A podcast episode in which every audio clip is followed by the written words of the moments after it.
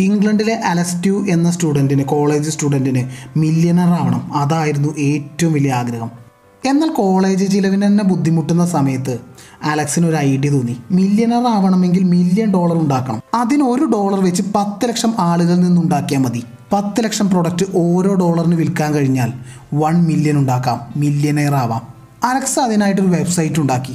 വെബ്സൈറ്റിന്റെ പേര് one million dollar home page എന്നായിരുന്നു. ഈ വെബ്സൈറ്റിന്റെ ഹോം പേജിൽ മില്യൺ പിക്സൽസ് അറേഞ്ച് ചെയ്തിരുന്നു.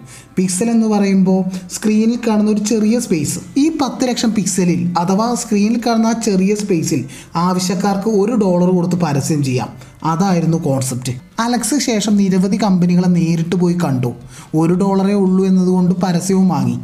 അങ്ങനെ ഒരു വർഷം കൊണ്ട് പത്ത് ലക്ഷം പരസ്യങ്ങൾ വെബ്സൈറ്റിൽ നിറച്ച് അലക്സ് മില്യണറായി അലക്സ് മില്യണർ ആയതിന്റെ പേരാണ് ആർട്ട് ഓഫ് സെല്ലിംഗ് സെയിൽസ് എന്ന് കേൾക്കുമ്പോൾ നമ്മളെ മനസ്സിൽ തെളിയുന്ന കുറേ ചിത്രങ്ങളുണ്ട്. എക്സിക്യൂട്ടീവ് ഡ്രസ്സൊക്കെ ഇട്ട് നമ്മുടെ മുൻപിൽ വിൽപ്പന നടത്തുന്ന ആളുകൾ വഴിവക്കിൽ വിൽപ്പന നടത്തുന്ന ആളുകൾ എന്നാൽ എല്ലാവരും ലൈഫിൽ സെല്ലിങ് ചെയ്യുന്നുണ്ട്. മറ്റുള്ളവന്റെ പണം നമ്മുടെ കയ്യിലേക്ക് എത്തിക്കാൻ നമ്മൾ ചെയ്യുന്നത് എന്തോ അതിന്റെ പേരാണ് സെല്ലിങ് അത് സാധനങ്ങൾ മാത്രമൊന്നുമല്ല. സേവനങ്ങളോ സിറ്റുവേഷനോ ഒക്കെ ആവാം എന്തും. നമ്മുടെ സെല്ലിംഗ് ചെയ്യാനുള്ള കഴിവിനനുസരിച്ചിരിക്കും നമ്മുടെ സമ്പൽ സമൃദ്ധി. വലിയ അളവിൽ വലിയ അളവിൽ സമ്പത്ത് ഉണ്ടാക്കിയവരുടെ ഒക്കെ സമ്പത്തിന്റെ രഹസ്യം സെല്ലിംഗ് ആയിരിക്കും. സെയിൽസ് എങ്ങനെയാണ്? എനിക്ക് എങ്ങനെ സെയിൽസ് ചെയ്യാം? എന്ന് ചിന്തിച്ച് സെയിൽസ് സ്കില്ല് ലേൺ ചെയ്ത് അത് അപ്ലൈ ചെയ്താൽ വലിയ അളവിൽ വലിയ രീതിയിൽ നമുക്ക് പണം ഉണ്ടാക്കാൻ കഴിയും. അതാണ് അൻപത്തൊന്നാമത്തെ നിയമം പറയുന്നത്.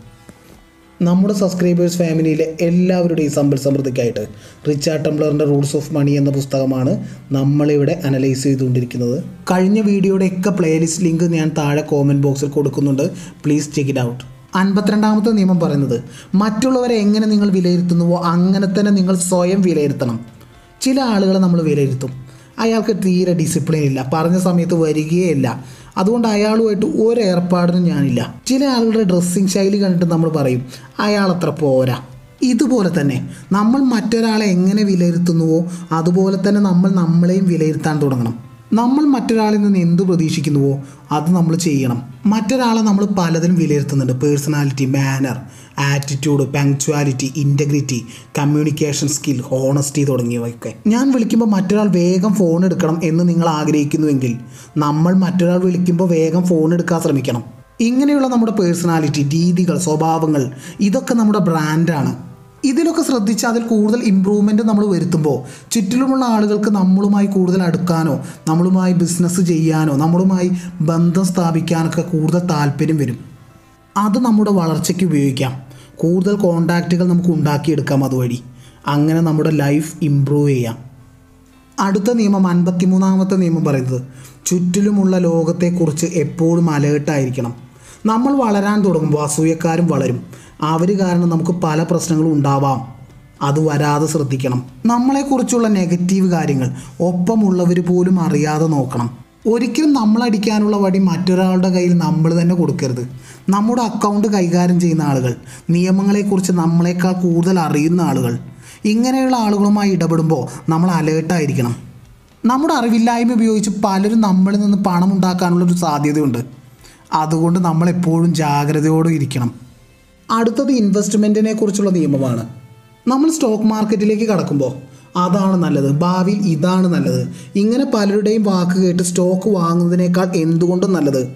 വാങ്ങുന്ന ആ കമ്പനിയിൽ എന്താണ് നടക്കുന്നത്? അത് മനസ്സിലാക്കണം. അതിനെക്കുറിച്ച് മാക്സിമം നമ്മൾ പഠിച്ചിരിക്കണം. ഇൻവെസ്റ്റ്മെന്റിനെ കുറിച്ച് എല്ലാവരും ആദ്യം പറയുന്ന ഒരു നിയമമാണിത്. ഐഡിയ ഉണ്ടാക്കിയെടുക്കുക. ഐഡിയ ഇല്ലെങ്കിൽ അതിനെക്കുറിച്ച് അറിയില്ലെങ്കിൽ അതിൽ പണം ഇറക്കരുത്. പഠിക്കൂ ഇൻവെസ്റ്റ് ചെയ്യൂ. അൻപത്തഞ്ചാമത്തെ നിയമം. റൂൾസ് ഓഫ് മണിയിലെ അടുത്ത നിയമവും പറയുന്നത് സ്റ്റോക്ക് മാർക്കറ്റിനെ കുറിച്ച് തന്നെയാണ്. സ്റ്റോക്ക് മാർക്കറ്റ് എന്താണെന്ന് പൊതുവെ എല്ലാവർക്കും ഒരു ധാരണയൊക്കെ ഉണ്ടാവും. എല്ലാ കച്ചവടം പോലെ കുറഞ്ഞ പൈസയ്ക്ക് വാങ്ങി കൂടിയ പൈസയ്ക്ക് വിൽക്കുക. പക്ഷേ ഇത് സ്റ്റോക്ക് ആണെന്ന് മാത്രം ആ ഒരു വ്യത്യാസമേ ഉള്ളൂ. സ്റ്റോക്ക് മാർക്കറ്റിനെ കുറിച്ച് അത്ര അറിഞ്ഞാൽ പോരാ. അതിൽ കൂടുതലായിട്ട് അവിടെ എന്തൊക്കെ നടക്കുന്നു എങ്ങനെയൊക്കെ നടക്കുന്നു എന്നൊക്കെ അറിയാൻ ശ്രമിക്കണം. നമ്മൾ സ്റ്റോക്കിൽ ഇൻവെസ്റ്റ് ചെയ്യുമ്പോൾ ആ ഷെയറിന്റെ വില നോക്കിയല്ല അതിന്റെ വാല്യൂ നോക്കിയാണ് ഇൻവെസ്റ്റ് ചെയ്യേണ്ടത്. ചില കമ്പനികളുടെ ഷെയർ പ്രൈസും അതിന്റെ വിലമതിപ്പ് വർത്തും തമ്മിൽ ഒരു ബന്ധവും കാണില്ല. വിലമതിപ്പിന്റെ അത്ര ഷെയർ പ്രൈസ് ഉണ്ടാവില്ല എങ്കിൽ വാങ്ങാം. ഭാവിയിൽ കമ്പനിയുടെ പ്രൊഡക്റ്റിന് സാധ്യതയുണ്ടാവാം. ക്രൗഡിനെ അല്ല വാല്യുവിനെയാണ് നമ്മൾ ഫോളോ ചെയ്യേണ്ടത്. ഇങ്ങനെ സ്റ്റോക്ക് മാർക്കറ്റിൽ എന്ത് നടക്കുന്നു എങ്ങനെ ഇങ്ങനെ ഒരു നോളേജ് നമ്മൾ ഉണ്ടാക്കിയെടുക്കണം.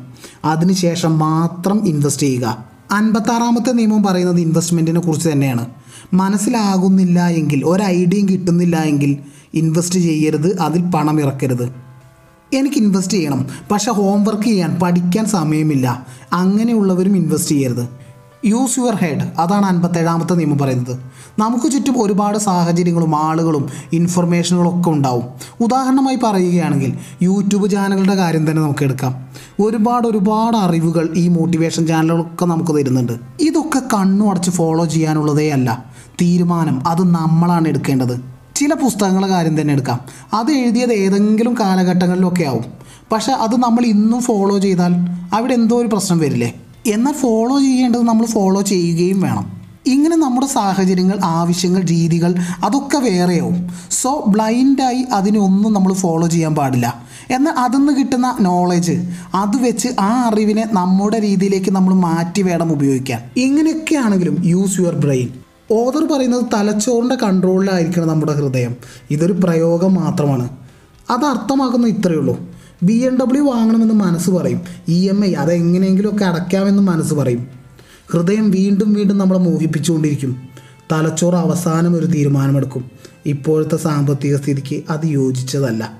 എന്നാൽ ആവശ്യമുണ്ടെങ്കിൽ അതും ഓക്കെ. ഷുഗറുള്ള ആളുകളുടെ മനസ്സ് ചോക്ലേറ്റ് വേണം എന്നിങ്ങനെ പറയുമ്പോൾ ഹൃദയം ഇങ്ങനെ മോഹിപ്പിച്ചുകൊണ്ടിരിക്കുമ്പോൾ തലച്ചോറ് ഡിസിഷൻ എടുക്കും. ചോക്ലേറ്റ് ഷുഗർ കൂട്ടും ആരോഗ്യത്തിന് അത്ര നല്ലതല്ല എന്ന്. സോ അൻപത്തേഴാമത്തെ നിയമം പറയുന്നത് ലൈഫിൽ വിജയിക്കണമെന്നുണ്ടെങ്കിൽ യൂസ് യുവർ ബ്രെയിൻ അടുത്ത നിയമം പറയുന്നത് ഇൻവെസ്റ്റ്മെന്റിനെ കുറിച്ച് നമ്മൾ ചിന്തിക്കുമ്പോൾ ഫിനാൻഷ്യൽ അഡ്വൈസേഴ്സ് ആവാം ഷെയർ ബ്രോക്കേഴ്സ് ആവാം ഇൻവെസ്റ്റ്മെന്റിന് നമ്മളെ സഹായിക്കുന്ന ആളുകളും ആവാം. അവർ പറയുന്നത് കേൾക്കണം കേൾക്കുക തന്നെ വേണം. എന്നാൽ അവർ നമ്മളെ യൂസ് ചെയ്യാതെ നമ്മൾ നോക്കുകയും വേണം. കമ്മീഷന് വേണ്ടി നമ്മളെ ഷെയർ മാർക്കറ്റിലേക്ക് കൊണ്ടുവരാൻ അവർ പലതും പറയും. എല്ലാവരെയും പറയുന്നില്ല പലരും. അവർ ചില സ്ട്രാറ്റജികൾ ചില ഐഡിയാസ് ചില തിയറികൾ ഇതൊക്കെ നമ്മുടെ മുന്നിൽ നിരത്താം. അതും കണ്ട് ബ്ലൈൻഡായി അവരുടെ പുറകെ പോകരുത്. നമുക്കും അതിൽ അറിവുണ്ടായിരിക്കണം. നമ്മുടെ ചിന്താഗതിയും അവരുടെ സ്ട്രാറ്റജിയും തിയറികളും മിനിമം ഒത്തുപോവുകയെങ്കിലും വേണം. എന്നാൽ നമ്മൾ അവരുടെ നോളജും സ്കില്ലും ഒക്കെ ഉപയോഗിക്കാം. എന്നാൽ അവർ നമ്മളെ കുഴിയിൽ ചാടിക്കാതെ പ്രത്യേകം ശ്രദ്ധിക്കും വേണം. അടുത്ത നിയമം പറയുന്നത് നമുക്ക് ഫിനാൻഷ്യലി കുറച്ച് അഡ്വൈസ് വേണമെന്നുണ്ടെങ്കിൽ ആരുടെ അടുത്ത് പോവാം? ആരെ വിശ്വസിക്കാം? ഒന്നാമത്തെ വിഭാഗം. ഫിനാൻസിനെ കുറിച്ച് അവർക്ക് നോളേജ് ഉണ്ടെന്ന് നമുക്ക് ബോധ്യപ്പെട്ട് സ്കിൽഡായ ആളുകളിൽ നിന്ന് നമുക്ക് അഡ്വൈസ് വാങ്ങാം.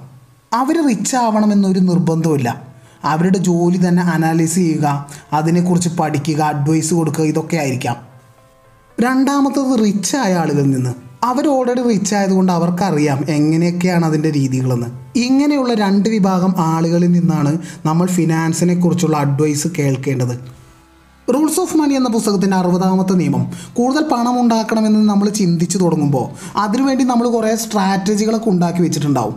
അത് വർക്ക് ചെയ്യുന്നില്ല എന്ന് നമുക്ക് തോന്നിയാൽ കൂടുതൽ കടബാധ്യതകളും പ്രശ്നങ്ങളൊക്കെ ഉണ്ടാക്കുന്നതിന് മുന്നേ ആ ആക്ഷൻ പ്ലാൻ അങ്ങ് ഉപേക്ഷിച്ചിരിക്കണം. അതും അല്ലെങ്കിൽ അതിനേക്കാൾ ബെസ്റ്റായൊരു സ്ട്രാറ്റജി നമുക്ക് കിട്ടിയാൽ അത് പരീക്ഷിക്കുകയും വേണം. ഉദാഹരണമായിട്ട് നമ്മൾ ബിസിനസ് എടുക്കുകയാണെങ്കിൽ ഇത് വിജയിച്ച് അടുത്ത രീതിയിലേക്ക് ആ ബിസിനസ്സിനെ ഡെവലപ്പ് ചെയ്ത് ഇങ്ങനെ ഒന്ന് ചെയ്യുമ്പോൾ അത് കിട്ടുന്ന റിസൾട്ട് അതിനനുസരിച്ച് അടുത്തത് ചെയ്ത് ഇങ്ങനെ ലക്ഷ്യത്തിലെത്താൻ ചെയ്യുന്ന ഈ പ്ലാനുകൾ അത് ഒന്നിലധികമൊക്കെ ഉണ്ടാവും. അതിനെയാണ് നമ്മൾ സ്ട്രാറ്റജി എന്ന് ഉദ്ദേശിക്കുന്നത്.